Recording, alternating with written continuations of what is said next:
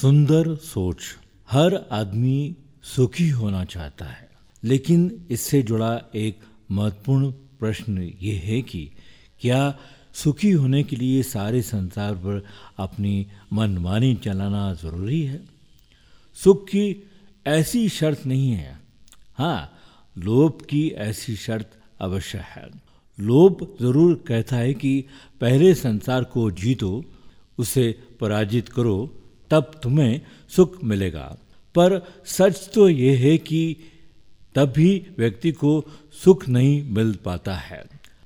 गरीबी की गरिमा, सादगी का सौंदर्य, संघर्ष का हर्ष, समता का स्वाद और आस्था का आनंद, ये सब हमारे आचरण से पचबड़ के पत्ते की भांति जड़ गए हैं।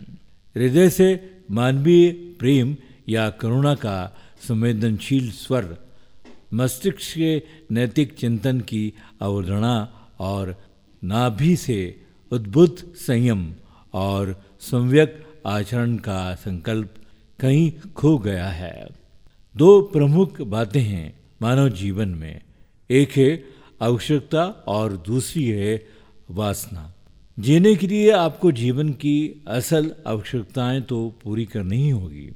रोटी, वस्त्र और रहने का एक छोटा सा मकान, यही है आपकी वास्तविक आवश्यकता है। इससे आगे जो कुछ भी है, वो वासना है। वासना अर्थात अहंकार, महत्वाकांक्षा और लोलुपता इसे पूरा करने का कोई उपाय नहीं है।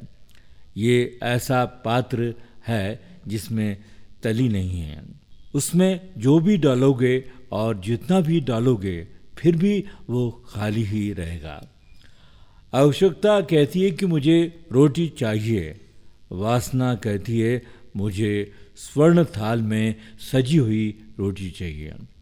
आवश्यकता कहती है कि मुझे वस्त्र चाहिए।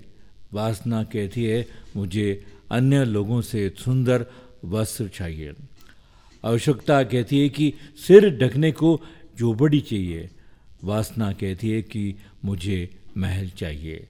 ऐसा महल जो सबसे सुंदर हो, सबसे बड़ा हो। हमारी इच्छाओं, आदतों और अनुशासित दिनचर्या में एक अपूर्व ताकत है।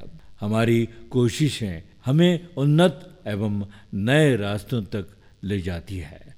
हमें नहीं बोलना चाहिए कि मरी हुई मछलियाँ ही धारा के साथ बहती है।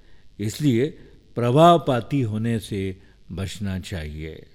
ये थी आज की बात। सुंदर सोच।